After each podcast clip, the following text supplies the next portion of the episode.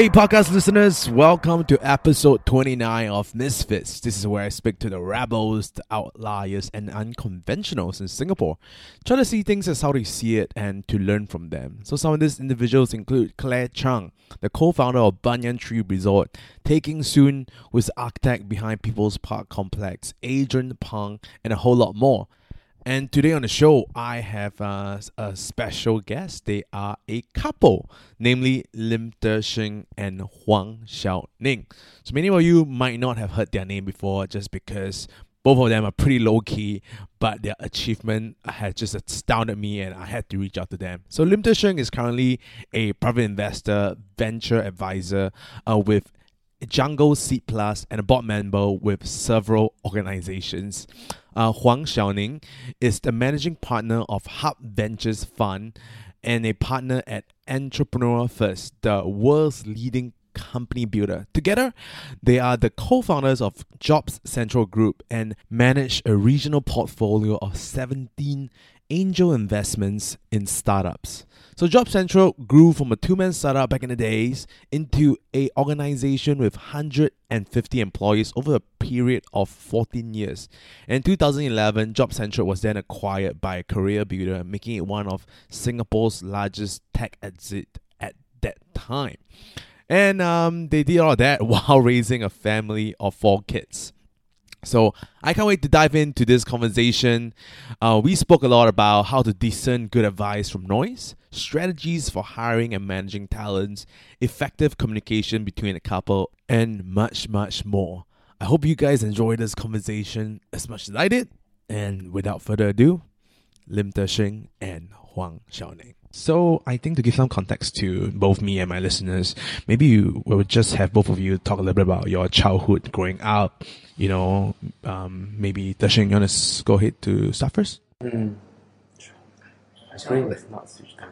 Um, childhood, yeah, Charlene, you start first, you start first. Yeah. Okay. So, childhood, um, I'm born Taiwanese. So I came here, I mean, I was happily growing up in Taiwan. Um, and then my parents decided that they, they are moving to a different country because my dad was sent here for an assignment. And then after that, he decided that he liked it here and he decided to stay on and started his own uh, business, textile. And that's how the whole family moved here. Then When did you, 87. when you were how old? I was 12. That's why I, I say actually for teenagers to move from a different environment, especially it's a totally different language environment. I started learning ABC literally. Yeah, so from a very, I was just telling the boys last night, I was very extroverted, very active. Then I came to Singapore because I can't say a word right in school. So I became completely quiet. So, so it's a big personality change. Then, uh, then after that, but because of English, I couldn't start as a sec one. So I, I fell back two years. So I'm 75. Yeah, so I, I'm 75, but I studied together at 77. So because the recommendation by the principal then was instead of studying P6, you fall back by a year.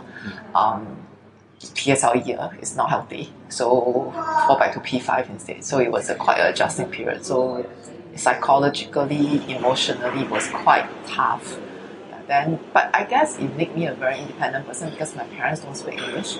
So I had to figure out the education system, I had to figure out everything. So I became very much um, like a little adult that I controlled everything because I figured everything out and make decisions for myself from then on. Yeah, yeah, yeah. Then after I go into schools here, then after A level, I went to the US, and that's where I met him. Mm. Mm. Um, that's where I you met the say- Sheng. How would you say, you know, like growing up um, here, both in Taiwan and both here in Singapore, like what would be the stark difference between uh, both of them? And yeah, it seems like I mean, in Singapore, it becomes quite like uh, because you don't speak the language, and it's hard to make friends, and it's probably not as um, uh, vibrant. um, so life was very um, growing up life become very uh, introverted in general so i i literally would spend time going to the comic shop with my mom and my brother so i really grew up with the comics and then the library books so library was actually a good thing i read a lot of books from the library and then the comics and I spent most time at home right after school. So I was a very good girl. I'll come home straight away after school. RV years was very was was good. Then RJ was tough because the culture was very different. Then after I went to the US, um, Ann Harbor. Ann Arbor, I went to Michigan. Um, it was like letting the animal out the cage. so it was uh, really quite wild and it was really, for once, even though I was quite independent, I think I was still a very controlled person. But I think when it got to the US, really carefree. It was really carefree. Yeah. And uh, Der Shing, you want to shed some light?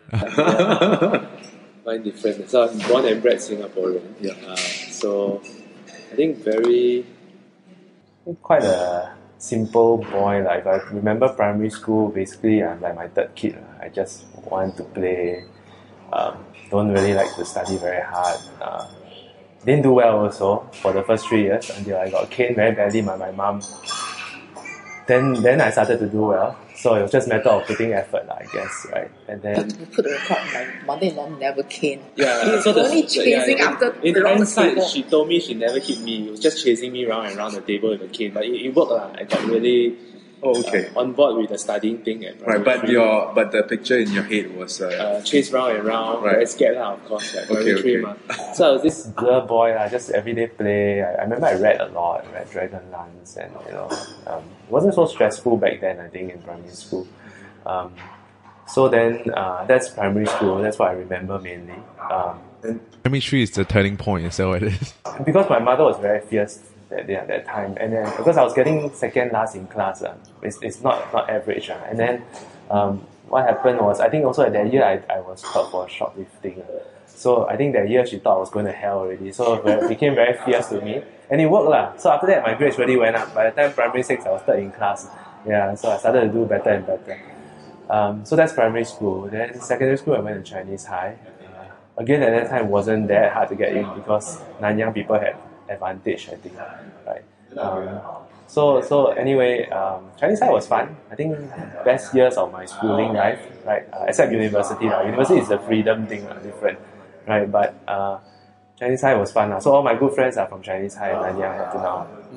Um, I think the one big thing during that period, again, I was very happy-go-lucky. I wasn't a high achiever.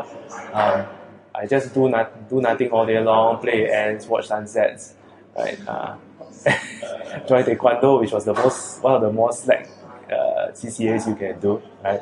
Uh, so basically, the tone is slack where I can, and then uh, but I still did well because I I think that lesson was in my head already, right? So. Um, How much how much studying did you you know? Because it seems seems like Yeah, with the minimum. I do. I'm the type that that's why I'm very cut off for entrepreneurship. I do what is needed to get it done, but not more.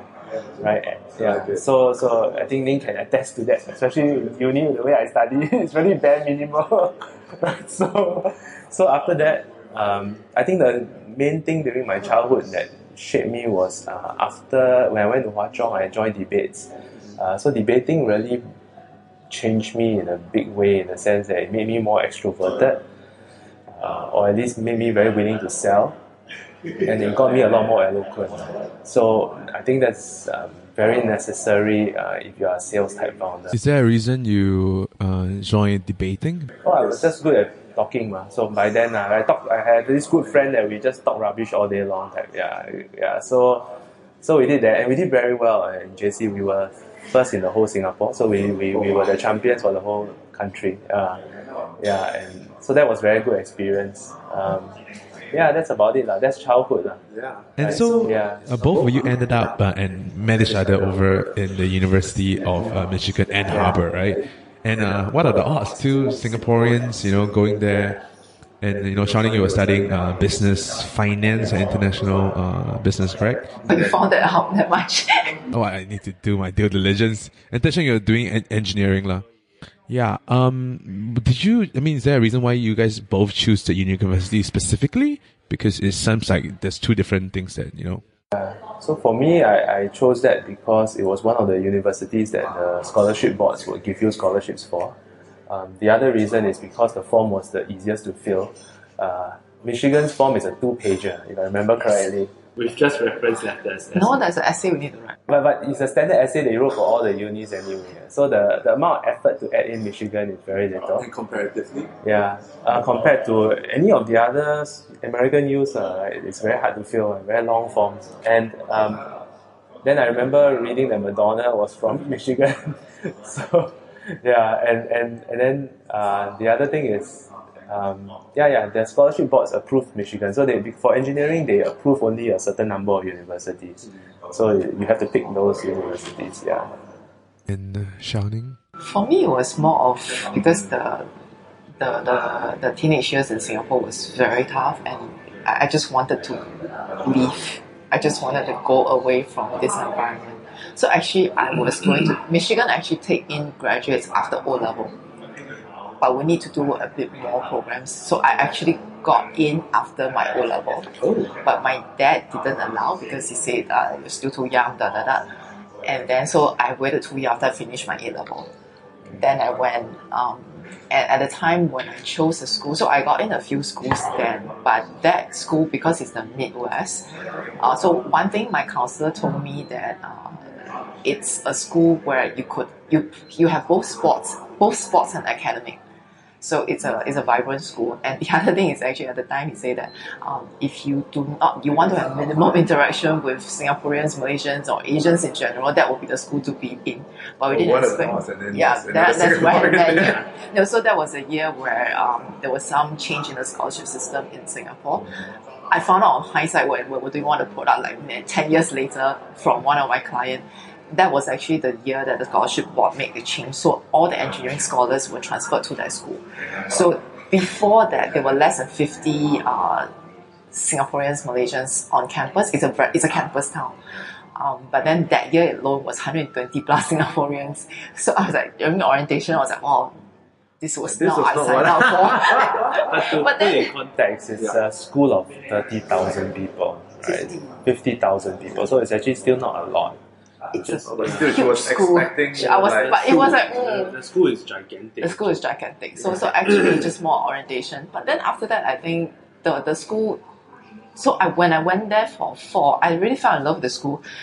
I think it's really beautiful. The, the sky, the kind of blue, the kind of I think red American leaves. uh, university does have a Yeah, and, and this Yeah. is a Midwestern university, so it's and, and, but it's not a typical Midwestern in a sense, very um, totally redneck, lah, right? Mm, This one yeah. is still at least quite cosmopolitan. Yes. Um, it's a relatively well-off town, so we actually have proper restaurants, food. Uh, I'm a foodie, yeah, yeah, Singaporean, right? Yeah, there's even Northern Indian food that is very decent. Yeah, I remember. I, I remember the the, the So the, the thing food. is, turn out and hang out a lot with all the Singaporeans and Malaysians. We went there for the curry. eh, what that what? Shalimar, the, Shalimar lah. the Shalimar, the, the it was that spicy. We had the Malaysian Yeah. So one one the Malaysian guy the happiest they ever perspiring in, in, in you know because of the, the spiciness. Wow. Yeah. yeah. And I guess um, let's go straight into the million dollar question. So, uh, what is the love story of the engineer who met the uh, businesswoman? And this one, maybe I'll have uh, Shao-Ning say your side of the story, and then uh, Der Shing, you can fill in the gap uh, uh, if need be. So I think I, I can't. I think we met during the orientation thing, but then I only realized that he was interested in me because we started. There was like a group of us who would hang out at the undergraduate library. No, the Shalimar was a lot better. I thought he was interested in this other girl because he invited us. He invited a whole table of boys for his 21st birthday, and then there were like two of us, two girls, and it was because he asked me to invite this other girl. So I thought he was interested in that girl. So I, I was like, I was a wingman. that. Oh, no, I I think I was like the wing woman. Or Because this other friend of ours uh, was interested. Yeah. being at uh, the ugly, the undergraduate library mm. all the time. And then I was struggling with this course called the Great Book. So he was taking another course that's actually using the same textbook, The Great Civilization. Mine was a Great Book. His was a Greek civilization. Greek Civilization. Same thing, lah. Same thing. So you got to study Homer, Iliad, and stuff like that. I was like, so I really was struggling, and he helped me a lot. But yeah, that's how we start having alone time, and then things just evolve from there, I guess. And then and then the evolve part. Hey, evolve. Then we started hanging out. So start going out Start together. dating. Yeah. And then Oh, but what it was what's the transition between hanging out as students and hanging out as you know? it just happens naturally, right? So I, I, I always I, I felt I, I remember she was the vice president of the of the student of the Yeah. Singapore Student Society, and then I was the editor in editor or something that producing the. Constitution he wrote. I wrote the whole right. constitution for the society. Still Oh, in wow. use. Yeah, yeah. So, so uh, I remember thinking that wow, this lady very, very good, very strong-willed. So she's a very strong lady, very alpha, right? Which, which works for me, lah. Was, was there anything that she do that? Oh, she's just very alpha like, in general. You you can you can figure it out when you talk to her a bit more. Yeah. So I, I'm yeah. So I thought that was very attractive, right? Because I thought she was quite hot. So yeah, that's Okay. very important, right? Yeah. Boys are not going to hear this. Yeah. Um, yeah, yeah, yeah. So then, then it just yeah got together. Right? Yeah.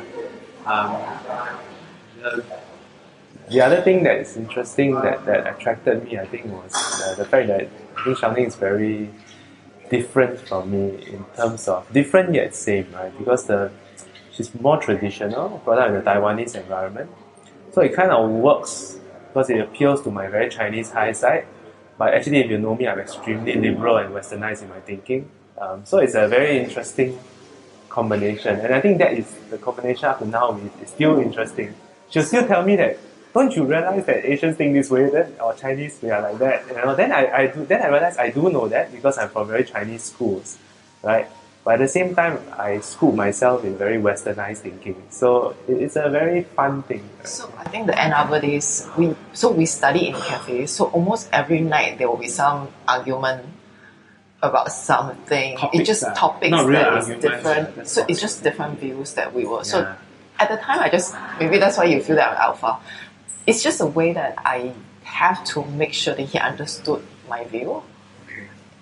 But but he was a better debater than. Yes, he's a better debater. Then so that's also the time that No, but, but you don't win these debates over these different Yeah. viewpoints. So the interesting is like, for example, she'll tell me like, I believe, I'm very strange. I, I believe in respecting people, older people, but I don't believe in respecting people for the sake of it.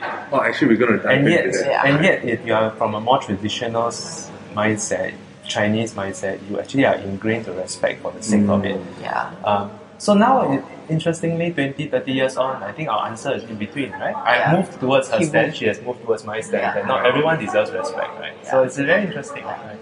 So I used to believe that because simply because people are older than me, Yeah. it's a Taiwanese thing, right? You must 小孩子有 defer, 耳朵没有 yeah, 嘴巴 must give people You face. must listen. You Yeah. must not uh, question. So in fact, I just shared a post on my Facebook about people. You have to question them where they are coming Yeah. from from their viewpoint, which it's very against my grain because we are taught to just listen, respect, never question. Actually, you know what? Why don't we, we jump into that uh, a little bit? Because um, I think that's very very relevant uh, right now, right here in uh, this society where um, this elderly, you know, is uh, being put on a pedestal, and whatever they're saying um, is sort of maybe like better, or I don't know what was the yeah better, maybe just a general word on that, right? So I guess um, maybe you'll have your general take on how um, do you frame this um, thing? And if you were to teach someone this or teach your younger self this, right? How would you, you know, teach this piece of knowledge to that person and whoever you think you all want to take a stab and I think, like I said, I think the answer is in between. I, I used to be very black and white type of person, meaning that, you know, and, and in a sense, I think it was very arrogant thinking, right? That you don't deserve anything other than anybody else unless you have proven yourself in some way that I can read about or I can understand about. So age has got literally nothing to do with it. Um, but now over the years, I realize that there is an intrinsic dignity of a human being, and, and this comes from you, right? From from Ning, and I and that therefore there has to be a certain level of respect given to everybody just because they exist. Uh, and I think that's a much nicer way to live life and more meaningful, even if you extend it to everybody else having the same philosophy, it works. Um, I think that's a philosopher's, Immanuel Kant's thinking, right? Um, yeah, you, it has to be extended to everyone else, and if it still works, then that's a correct philosophy. Yeah, that's my take. So the answer is in between already. maybe maybe Shao-Ning, I'll have you share your story with your with your dad a little bit. Uh, and then to give some context, then we'll use that to extrapolate into how this philosophy will work on that situation. um, I think I was reading on the, the uh, one of the articles. Oh, okay, I don't trust anything on the internet, but but let me just fact check that with you. Um, um, you had you have the same thing uh, that uh, the elderly thing with your dad, and uh, and then you have overcome that. Um, Okay, so so it's more of because I mean that one is actually a bit more complicated. So maybe because of that father daughter relationship, so that one is a bit more complicated than this one. I would say that But I think it's the same thing with like elderly, Um, respecting no. elderly too. You know. No, no. no, there's a, Uh, father and son or father and daughter, that's there's added it's, dynamic. there's an added dimension Yeah. to it. So in general, I use believe that um, because we're told right, um, you got to listen, you got to respect, and there's in the Chinese, in the, I would say Taiwanese, I realize that it's culturally quite different nowadays. The the belief, there's certain traditions that we carry out, and when I was there and I was young, I just basically just follow, never ask why is it that, and so it's it was ingrained in me to behave that way. So when I first heard about his view, I, I thought that that was very wrong. That was very arrogant. It- It's not just heard about, but I behave that way. He behaved that way, so it's very that if you don't impress me, I, I Yeah. can't be bothered with you. Yeah, he was he was that extreme. So I guess at the time it was.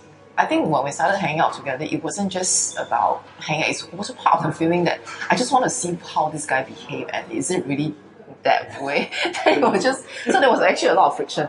Yeah, we were literally on very heated negotiations most of the time. I didn't sense that actually. but Yeah, yeah. that shows the typical insensitive. yeah, but, but it was it was it was interesting in, in that sense. Then then and then it evolved until now. I start to I, I start to I guess also because of the okay business make a person mature a lot faster, and I realized that um, it, it made me see things in a different way, and I have to because you have to start to lead right very fast when we started hiring people, and you have to set the tone in the office And make decisions really and make decisions really fast. You start to actually a lot of time it's more of really just product level decision, business level decision.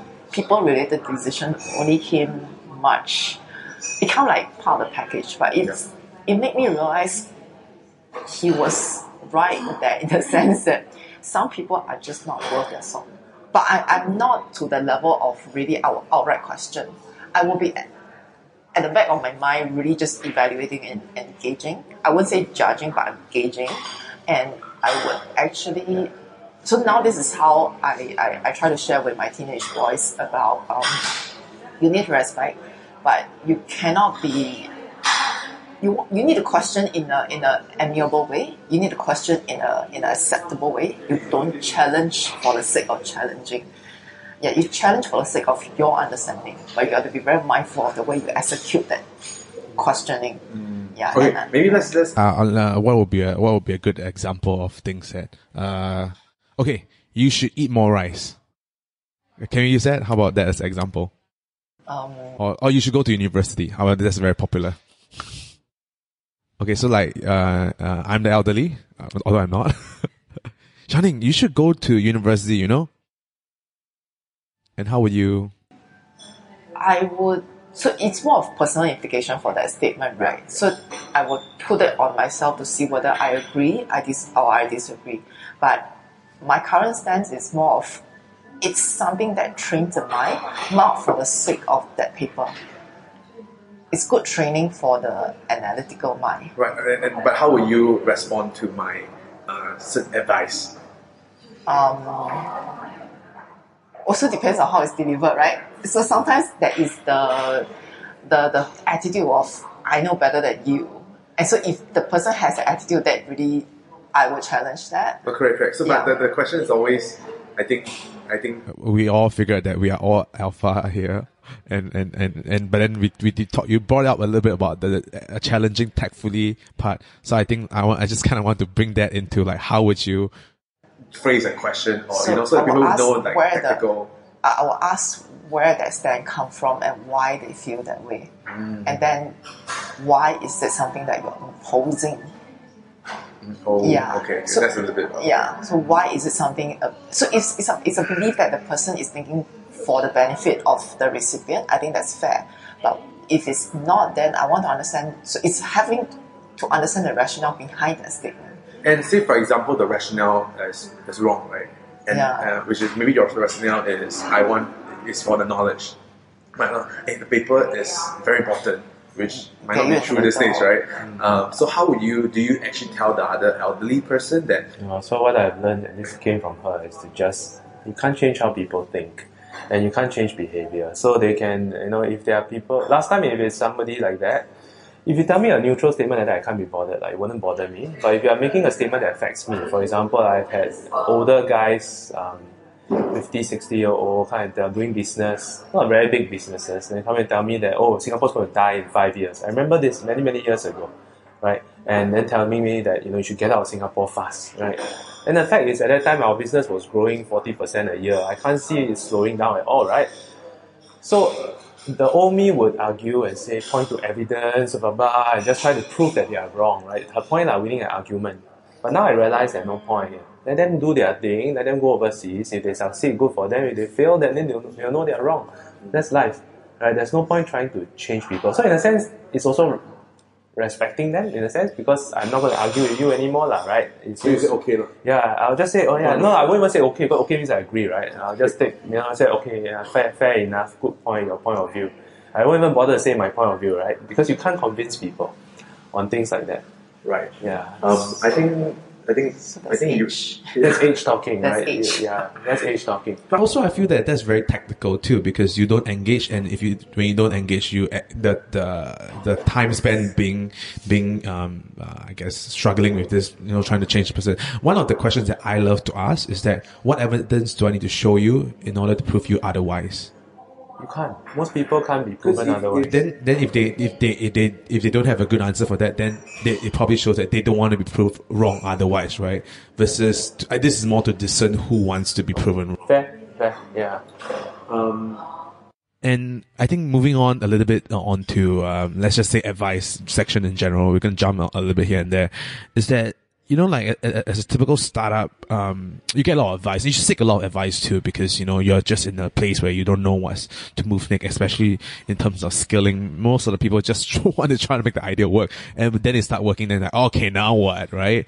And then you go around asking for advice. I guess, um, the question would be more like how would how would you you know discern good advice versus noise? So I think this is really up our alley, lah, right? And she may have a slightly different opinion, right? Um, but my opinion is, as a startup founder, based on what we went through, it's not useful to seek advice. It's useful to seek experiences. And so, in other words, don't ask people what I should do, because they will never be in the same exact same boat. You should look for people who have gone through what you are about to go through. For example, you're about to sell a company. Or a much earlier stage, you're about to hire your first sales team, right? Then find a person in a similar industry who actually owns a company like you, who had already hired the first few and hopefully did well. Didn't do well, also can. Then ask them what they went through and what you learned from it. Then you internalize what they heard and fit it to your circumstance. Uh, that's what I would suggest works the best. I think for me, when startups ask me what should I do, I'm like, you should know what you, because the thing is, I believe going through what they've gone through, they have an inkling of what they want to do. It's just that they are not, they're worried about about making a decision and a commitment for the next step. So actually, most of the time, my my answers, my my question, I, will post back the questions. What are the options you have, and then what are the pros and cons, and then in there, actually, you can hear that they actually have a decision. It's just that they need someone to help them point. Yeah, and I guess with somebody echoing back their decisions back to them, they feel more reassured. If it's somebody who really had no clue, I know at the back of my mind, I'm like, this gone, gone case. Not cut out. you're not cut out. Because the thing is if you are not even willing to make a decision about your next step um, you can't do anything else. And it may be a wrong decision but the fact is you sit on indecision is worse. Yeah. I, I mean I fully agree with you. You know, with me, um, just uh, when I remember remember starting out my wedding planning company, right? Oh my god, the name, just thinking of the name, oh my, took me, took me a month to, to you know like came up with ten ideas and you crowdsource oh which one is good? And then it never is like one clear answer. And after you decided that it's good then you go to like oh okay the name is gone. So one month is gone right? And then you went back to the drawing board again. Then like okay well, which one now? And then after that okay then you decide okay this one. Then you want ACRA. Okay good. Uh, settle ACRA. Then after that now you gotta get, get a domain. I was like oh the domain is gone. I was like oh my god you know? And and it's just like this big hassle so like I, I only did that after two months. So I, I learned the hard way while my mom's nagging at me like when are you're gonna give me some money right I think the the best founders are based on literally hundreds I've seen, right? Are those that actually have questions all the time. You're right, right? They question a lot of things all the time uh, regarding their business, uh, not outside their business, and they figure out answers through whichever way they learn best, whether by reading, by just brainstorming internally, and then maybe by asking others, but the asking others should not be too often because there's limited social capital you can use to keep asking people things. And if you ask dumb questions, after a while people just ignore you. So you, you probably only have, based on our experience, maybe two to three good questions a year to ask people. The rest you should figure out on your own, and it, this might stand. And if you can't figure out on your own, then you're not cut out. Wow, I, I love it. Two to three good questions a year. This approach is very against the current way the, the current um, startup environment is like. Everybody is asking for mentoring and, and whatever, and it's like everybody has like five, six mentors. And I'm just wondering, Everyone got big board of advisors. yes, and I'm just wondering, seriously, are, are you that clueless about what you are working on on a day in, day out basis? Do you really need advice on every single step of your, your move? Yeah. I really So this is not BS. This is real data. Uh, we've invested in 17 companies. If I look at the three that are really doing well, they hardly ask us anything. They will ask us one, two smart questions a year, maximum. Right? And it's really smart questions, meaning it's strategic stuff. They're talking about critical fundraising topics that they already thought through very carefully. It's just now they're trying to get additional opinions. Right? So everything must be thought through very carefully right? And you already know already roughly, but you just want a confirmation experience or a counter experience to give more color to what you're thinking. Those are the good ones. Those are the real entrepreneurs. The rest, So yeah. on seriously, I get a lot of um, I mean Facebook and then LinkedIn some questions. So I will be I, I'm I'm more I'm a lot nicer than him, so I will always respond. But Well, I the always thing- respond also. Yeah, but Yeah, the but I thing is, after ignore we them that, respond, yeah. right, and then the question become more and more. Duh, then you It's like be- they're then throwing I the thinking to you. Yes, and I'm like, is it your business or my business? yeah. So then you see me totally drop off the became totally radio silent, saying you know that I ran out of patience. Right. Yeah. So so um uh Der Shing have have one question to impress, and Shao-Ning maybe you have uh, three lah. You're, you're three lah. So, but but really, like, this is something I've observed, and the good entrepreneurs are all like that. They figure out the answers on their own. That's the definition actually of entrepreneur. I do really like uh, what Shao-Ning mentioned about how you actually figure out the part of figuring out, which is really to firstly start brainstorming with some ideas of execution to solve the problem first, then ping those ideas to a pros and cons list, right? And then, then you bring that pros and cons list against your objective and then measure that. And, and, and then maybe after having that, then come to, uh, uh your mentors to, to ask for added experience advice do you think this would is that your decision process looking like uh for this kind of stuff or is there anything you want to add to like I said, there's very limited social capital, right? If you- you know, if you go to somebody or for every small stuff, after a while, that somebody would write you off actually, right? Um, unless they're incredibly patient. So I think one the, the I mean for me it's more of the experience how I came to the learning myself was because at the start we didn't know how to interview. We didn't know how to hire.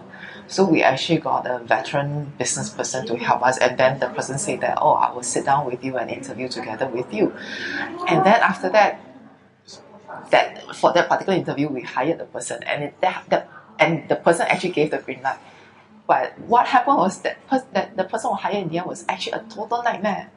We had to let go within a month, I think. Mm. It just didn't work. And I came to a decision, I came to a conclusion that sometimes people will just be nice and help.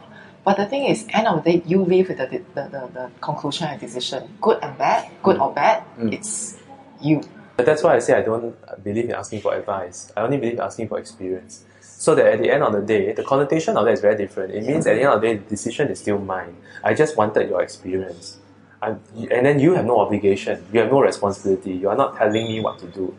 I think this would be a great uh, highlight of the video when then when people ask you those questions over and over. Oh, when you just look at this video and No, lah, I mean, so this is a very westernized thing. So this runs at odds with a lot of um, how maybe people, you know, older people like to give advice.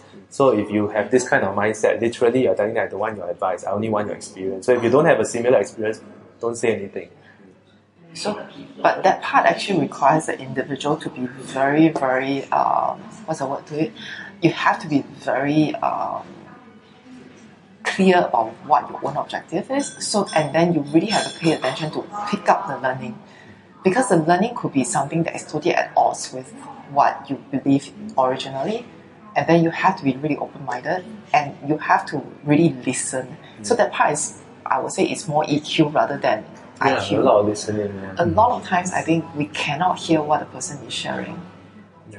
Uh, and, and listening to the same story, you would have a different understanding from the way I understood it. hundred percent. Yes. So, so, to, it's really to a illustrate, personal- right? Like yeah. when I when we first sold the company, actually you feel quite lost. It's standard. You can read it in many texts. They'll talk about sense of loss of control, depression. Of course, it's you know all relative, and you can't complain, lah, right? Because you're you already you're doing what most people only dream of. But what I did was I went to grab people that have retired to talk to them, and I found it wasn't super useful because they were too old when they retired. So they really have a right to retire. They are 60, right? Or 60 plus or 50 plus. So then I managed to grab a guy that's 43, don't say who he is, uh, very prominent, retired uh, at 43 and built a life of investing, doing mainly investments. So, so that, that made me realize that it's possible, right? To, to do something that way. And then to be quite fulfilled doing that. lah. Yeah. Um, but one advice that he got was to have as many kids as you can. Yeah. that's No, a, so- that's so- a, so- so that's that's not- a, You took it to heart, so- lah, I guess. and- no, it, it wasn't And it turned out to be right. Yeah. So I've always been mindful that a lot of very successful, by my definition, people, uh, much older, actually all, it's not an advice, but you can see it on their faces. The biggest regret is they don't have enough children. Right? And uh, the biggest joy is their children also. Yeah. So in that sense, it was un, it was unplanned, but it happened. Yeah. So I think, yeah, number four is keeping us very happy and very occupied and very busy now. Fantastic. Um, and and I, I think you touched on the point on social capital and asking for mentors and, and, and stuff like that, right? And I think just to recap what Der Shing mentioned is is really just to uh, uh, look for the right kind of people to ask. This is also even uh, another important point to to note here, because uh, if you ask people who are too far away on the journey, they might be so far that they, their advice, whatever they are sharing, is just not relevant to. You want to look for people who are maybe two, three steps ahead uh, of you, and and and ask for more relevant advice there. You need both. For long term strategic things like how many children to have, um, the impact of children, I think you should ask those far, far ahead. Because they are at the tail end of their lives, uh, it would be very interesting reflection. Um, but for tactical things like, yes, sales team, I want to build my sales team.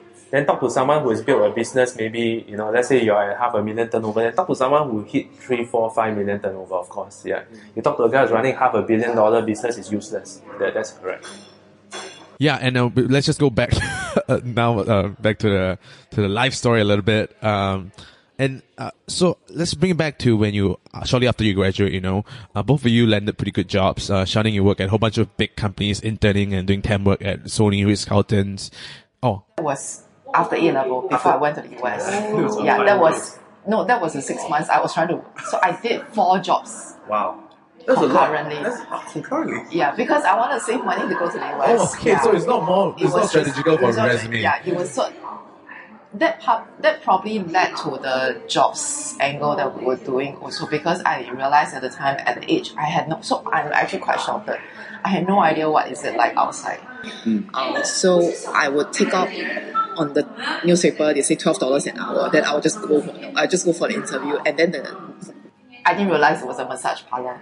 And the lady would actually tell me, oh, if people come and check on you, because you're very tall, so people can't tell you're under 21. So just keep quiet, just do whatever you're asked to do. And I had no idea what she was talking about. Uh, and then after that, um, so so I was doing four jobs and telemarketing was telemarketing was one of it. I didn't know I was selling. But I became a very good salesperson. I was top Timeshare. salesperson. Oh, I was, oh, really? I was selling timeshare. So that taught me sales. But I was a top sales within like one, two months. And then I was promoted to a team leader. But I still had no idea what I Okay, was I, I selling. gotta say that telemarketing is really hard. Yeah. I tried when I I was the same, I think same age, after O level, and I was doing a bank loans. It was like the, the worst job ever. Yeah. And I thought, I don't know how you do that, but you But must have some like- kind of like natural talent Yeah, going so on there. I, I was really good at it. And then I was at Ritz Carlton. So weekends, I was at Ritz Carlton uh, manning the uh, receptionist. Yeah. And then I was working 9 to 5 at Sony. And then telemarketing was at night. Then I was teaching tuition. Wow. So I was just trying to save money. Yeah, yeah, yeah. yeah. Then IBM was the first job after I came back.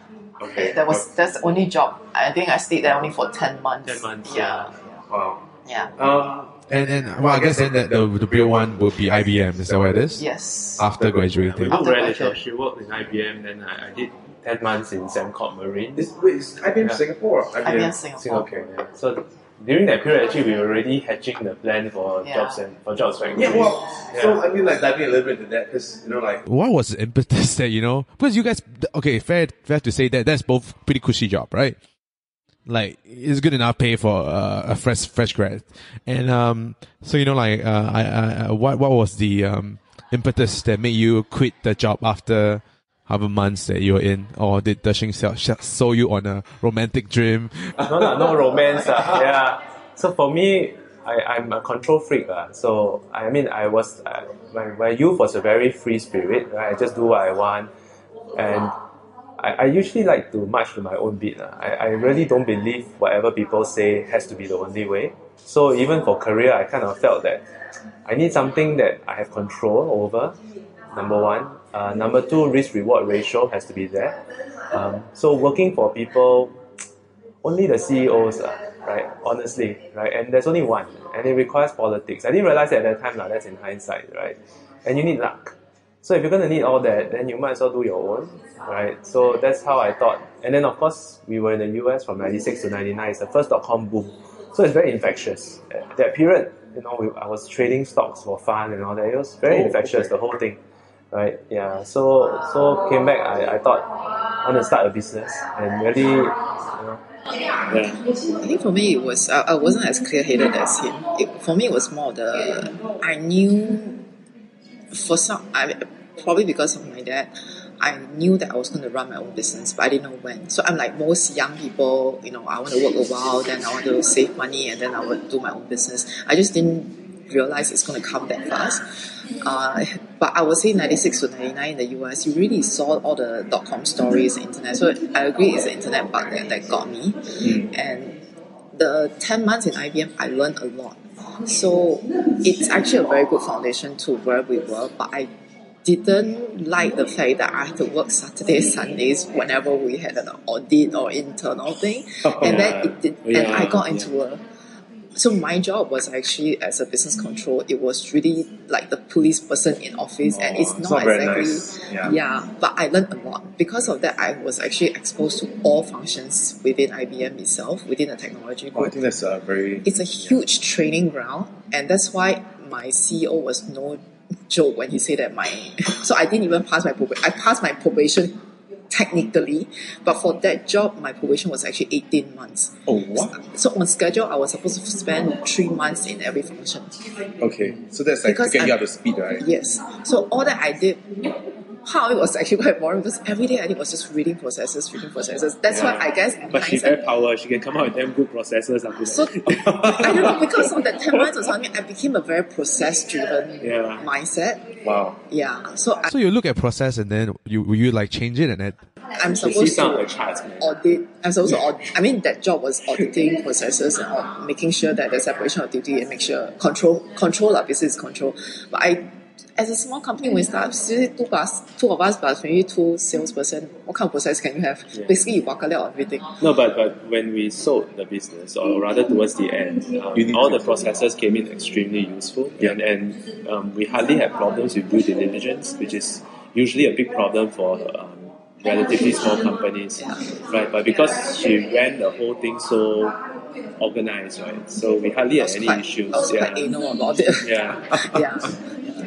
yeah. I think, but I think for, for me, the other big push, the other big pull factor, not push, to start a business was competitiveness. lah. I'm, I'm extremely competitive. Um, to the point of obsession. Yeah. So where I got that is also very strange because I've very, been very laid back my whole life. Correct, correct. But I think in army, Mom and Papa are yeah, yeah, I think in army it triggered me because I realized that there are people that are going to you know mm. top universities and you know and I've always felt that they are no smarter than I am, right? Yeah, so that that really triggered me, right? And I, that that became my driving reason for the next 14, 15 years. Now it's different again. Now I'm trying my best to dial it down because it's not a good life to forever want to win, right? It doesn't make sense. right? Yeah. So this what? Yeah, yeah. what- yeah. Because he's asking about why, why we Yeah. start. yeah, yeah. No, because I mean, start. I mean, it's pretty cushy jobs, you know. We'll just have you talk a little bit about the first idea of how um, Job Central is, um, and then how it, it became what it is uh, now a little bit. I think to have the abbreviated quick version. Yeah. Um, so we actually started just wanting to run a job portal. Yeah. Right, so we call it Jobs Factory. And then we realized that we couldn't scale it up because we didn't manage to raise any VC funds. And there are many reasons for that, but the main one was I think we were a bunch of fresh grads, and uh, at that time it was the dot com crash. So by the time we really started, it was April 2000, which was the first NASDAQ crash. It dropped from 5,000 to 1,000 plus uh, index.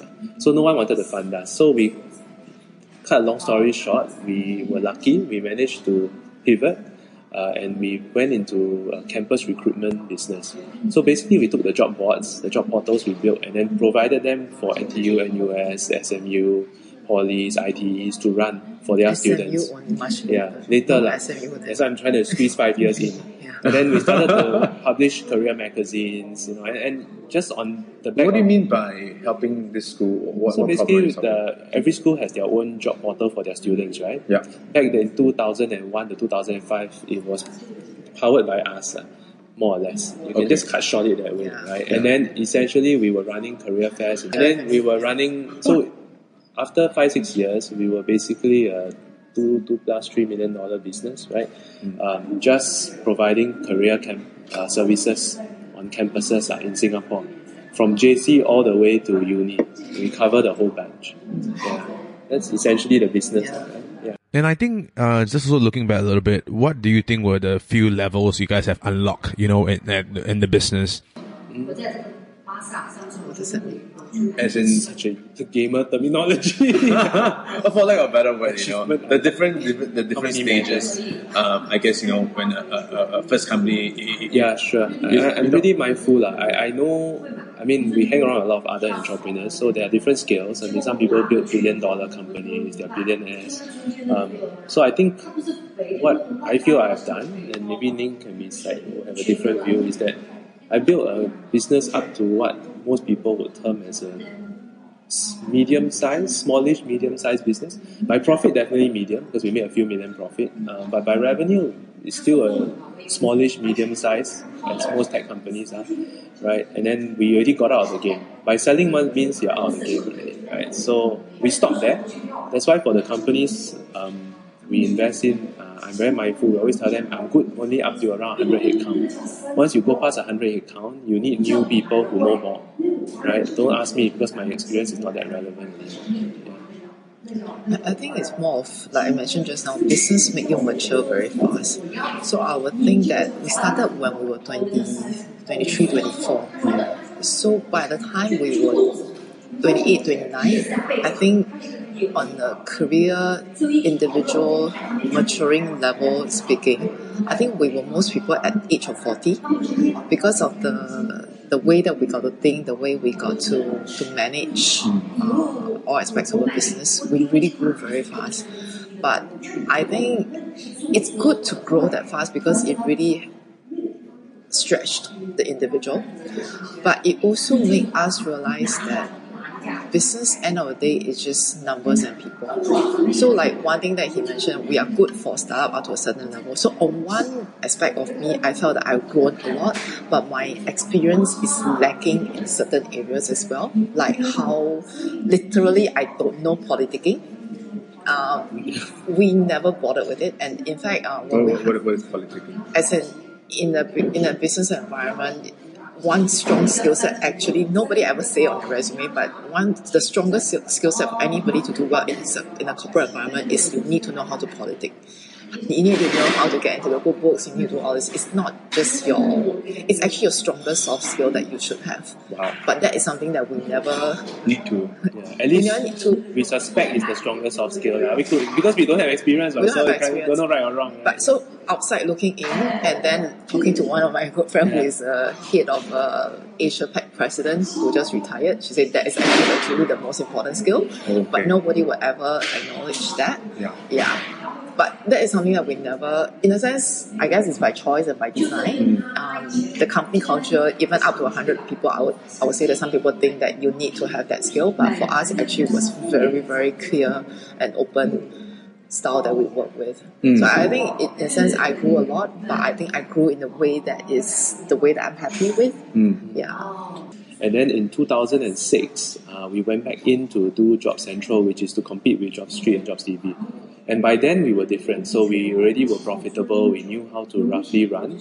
Still didn't know a lot of things, but um, we gave a good shot and we were quite fortunate, right? The next five years, we grew at twice their speed in Singapore for five years consecutive. So by the time we hit maybe 2011, 2012, we were pretty neck to neck. Maybe still a little bit behind them, but by revenue, we were definitely quite close already. So there's one thing about um, luck. I, I, I- I would say that we're very lucky in every turn of events. So a lot of people believe, a lot of people actually believe that success has nothing to do with luck. It's more of your personal endeavor. But from our perspective, actually, it's both your personal effort and the luck. Because if things like if we didn't call ourselves job something, we probably would have a hard time getting into the market because every player was that like that. So there was a certain confusion. So it actually allowed us to enter a lot better. If we didn't have that reminder from my business school, we wouldn't know how to pivot our business. If we didn't have That was the one that triggered us. that's what triggered us to whole move our whole Yeah. Actually, a little bit on that because you guys have also have tried uh, a, a, a lot of models, uh, revenue models in that sense, right? And I think one thing I, I want to highlight over here is that Shao-Ning, um, um, you mentioned a little bit that you were really quick in running those tests. And so how do you, how do you, how do you structure those tests to run? How do you, It wasn't that structured. So we, we tried to do, uh, for example, recruitment agency Yeah. is referring to those. so okay. it, it wasn't that structured. We just tried it for a few months and we realized that, hey, it doesn't make sense. We're spending much more than we are making. Yeah. So close it down. lah. So This is So you started another division to do that, or it's not a division. Uh. Come on, when a company is so small, you just basically hire three people and go and try. They try. Right? Yeah. Yeah. yeah. And also part of the thing is actually we were so I think one key factor we one key advantage we have is we really just look at the numbers and make decisions. We don't slip over it. So Yeah, really very on the spot we're very, very clear this number means it's not working out and then you just uh, cut it short. And the Yeah. difference is when you're not VC funded, you literally have to be cash flow positive in almost everything you do, which imposes a lot of constraints but also discipline, right? So it's double edged sword. yeah, I I read a little bit about uh well we talk we talk about uh, hiring over there right I think um how how how does your first hiring process look like versus how they evolve uh through the years I think my hiring my hiring mentality is the same. So when we're startup, even though we're from top schools, we can't expect top school graduates to join us because I just can't afford it, right? And I don't have the brand. So at the start, the way we hire, we don't even have an office. And then after we had an office, we couldn't interview our office. Nobody would come to office for interview. Okay, so we the way we hire really is really pitching to the startup. Once I meet the basic requirement, I will pitch you so that you'll be willing to Teaching join the me employee. the potential employer to join us. So it's really painting the picture and making sure that you believe that I will work with you to hit what you want to hit. So my so I don't believe in paying the top dollars to try to top to grab the top talent. I believe as long as the minimum is there, you believe in me, I believe in you, we can work something out. Hmm. That's still my style. So the way we until the evolved the business was to actually always have clearly defined roles and clearly defined goals for each of the roles through a performance review process. That's where all the IBM thing was very useful. And and therefore we don't need the best of the class for every role. Right? I like to think my management team was best of the class. But that's good enough already. Right? It's only when we were much, much larger then yeah we start to hire hire SMU grads and US grads. Otherwise before that it was whoever wanted to go for us. We make sure that we design the role such that you can do a good job. Right? And then we move on from there. And I believe everybody has the, the potential beyond the academic paper. Mm, yeah, That's why course, for me, yeah. I don't believe in that pay piece much of attention There are some believe Do you look for Do you look for grit? Yeah, of course. Yes. Yeah. How do you How do you Especially test when for you're grit? depends on the positions that you're looking for. Right. Yeah. How do you test for grit?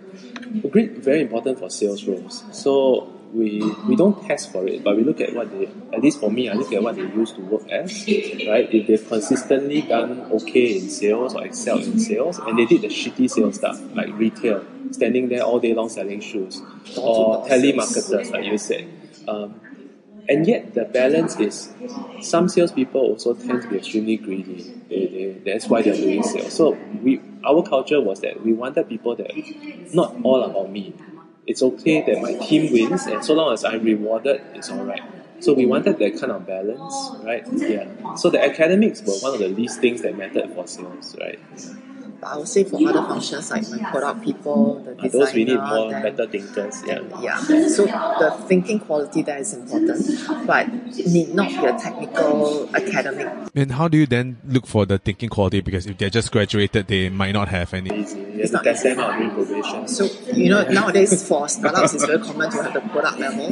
Yeah. For the longest time you can't you can't find product people in the market. Yeah, So we have that to was our hire term. We have to it didn't hire exist fresh back grad and then we figure out how to train them. And so another thing that we look for is resourcefulness. Um, they are, it's very clear for some people during the, the interview through the stories they share, right? They really bounce from idea to idea because they can't persist. And they don't figure out how to go around to go deep in what they really wanted to do. But some you really could tell. How, how do you tell that? So like typically I ask about their CCAs. ECAs or what they do outside of school or their FYP when they have a problem, how do they go deep to solve the problem? Yeah, a lot of you will you hear a lot of superficial stories, so you have to really go. So that's why we developed the term the bullshit meter, right? You must be able to read beyond that. Yeah. So we tended to hire young, fresh or near fresh. Uh, it was only towards the tail end of the business. I mean, not, the business still running very well, but I mean, when we were there, maybe 2011, 2012, then we started to hire very senior people, our profile type, right, or older than us to run certain functions. Right? Because their industry experience really helps. Then they help bring in more processes. Yeah. But also, I mean, our, our, uh, with uni students, um, they're also very like uh, try to be professional about that. Like, uh, and then you know, then there's is, there's bullshit also, also involved in that a little bit, right? Um, um, how do you do you break that down? Do you try to break that down during the interview? Listening. It's really listening. So after a while, your bullshit meter get very refined. Yeah. yeah. Okay. Um, I'm not sure how to say this. yeah, Yeah. it's, It's, so so it's we are not so process. I mean, we have processes. There's always a second interview, right? We do reference check, but I think it still boils down to the the feeling you get, especially when it's a young graduate. You can't really. There's not that much experience to, to back on or data to back on, right? You can't say how much did you sell the last five years. You know, you can't do that, right? Yeah. How how how does your pitching to the the graduate sort of look like?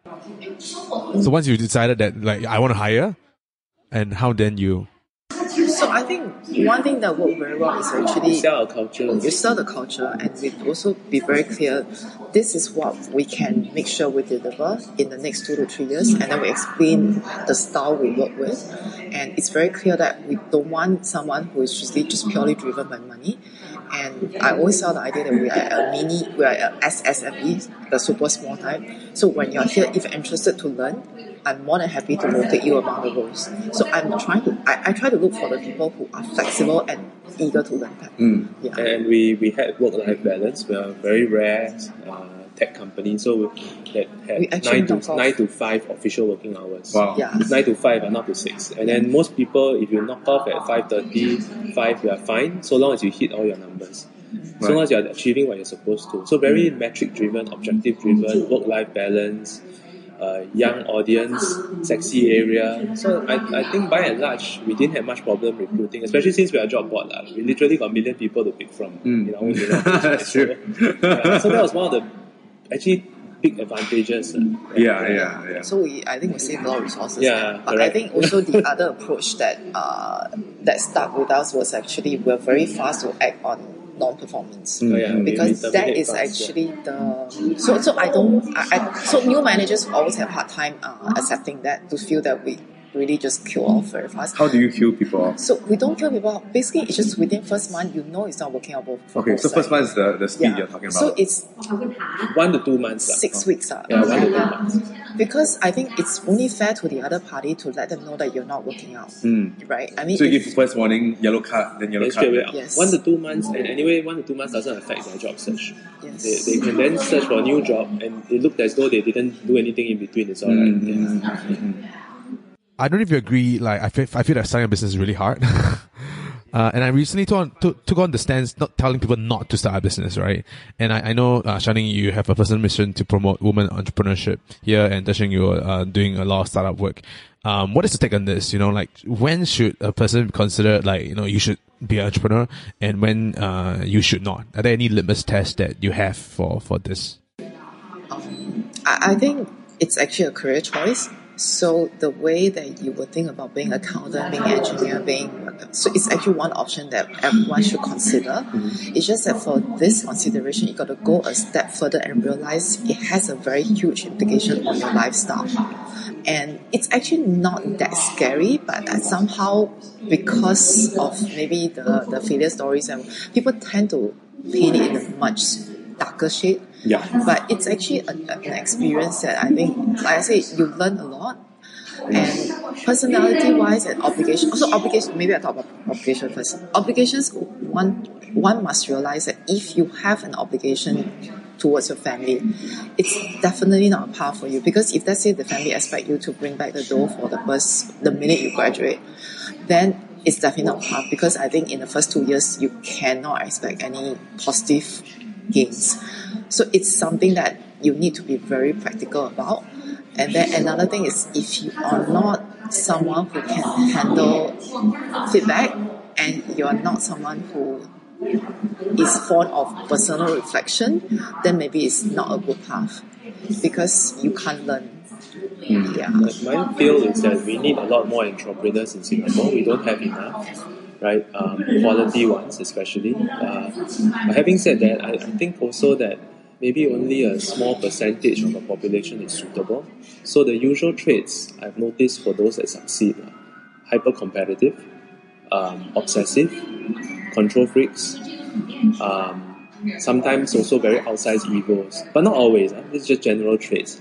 And um, you have to be very honest with yourself, lah, whether it's, is your family going to support this effort? If your family is not going to support this effort, are you prepared to not have that family? Right? Um, and that's assuming you are that kind of single-minded, determined type of guy or lady, uh, which the successful ones tend to be like that. So, so it's a very for I think for me, I think we are very lucky in the sense our experience was very positive. We hardly had many really big setbacks, and we managed to build a family at the same time. So I'm very mindful that it's luck, right? So not everyone will be the same. So while it's a great personal learning and development if you succeed, you must also remember that those who fail sometimes take it very badly. Mm, so mm. I think the key thing is to go in with your eyes wide open. So if you really have that drive to create something, you want to prove a point, whichever is your motivation, you want to win everyone. Everyone's motivation is slightly different, but it's around these parameters. Then you know, go and do it, but do it with your eyes wide open. lah, that you know the price you're going to pay, and at what point you are willing to stop or walk away, right? Um, and to what end are you trying to do? Are you, you know, and, and this will evolve over time. Sometimes when you build a business, you will say, oh, you know, I just want to build enough. Once I uh, hit, you know, make 20 million, 30 million dollars, I'll quit.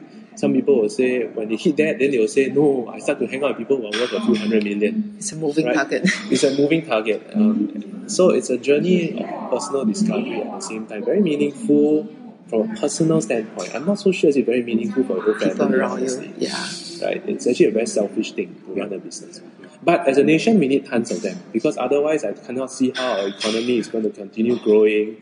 This whole MNC strategy seems to work, but we need another leg. So we need our SMEs to be picking up the slack, picking up their fair share of the economy. So from nation standpoint, we definitely need far more entrepreneurs. Uh, I want to be respectful of your time. Do we still have time for Yes, one yeah, last sure. question? Yeah, Sure. maybe the Okay. last one. We need to pick at eleven forty-five, Yeah. so we have to go. Okay. Yeah. Okay, so um, this is more uh, for Shao-Ning, but this is actually what Der Shing, uh, uh, you you spoke about two interesting rules that uh, Der Shing uh, uh, teach you when you guys are uh, a couple. One is like you know, only go on holiday if you have profited from uh, stocks and equity investment. And then the, Last time, uh, the, the, second, the, the second was only buy things from people Oh, clients yeah, that's who, how- who, who buy from us. Yeah, but this shows how obsessive we were. Yeah. Um, oh, maybe maybe Der Shing, why don't you why don't you expand on this a little bit because it's, it's probably It's just a joke, lah. Actually, for me, it's more for fun.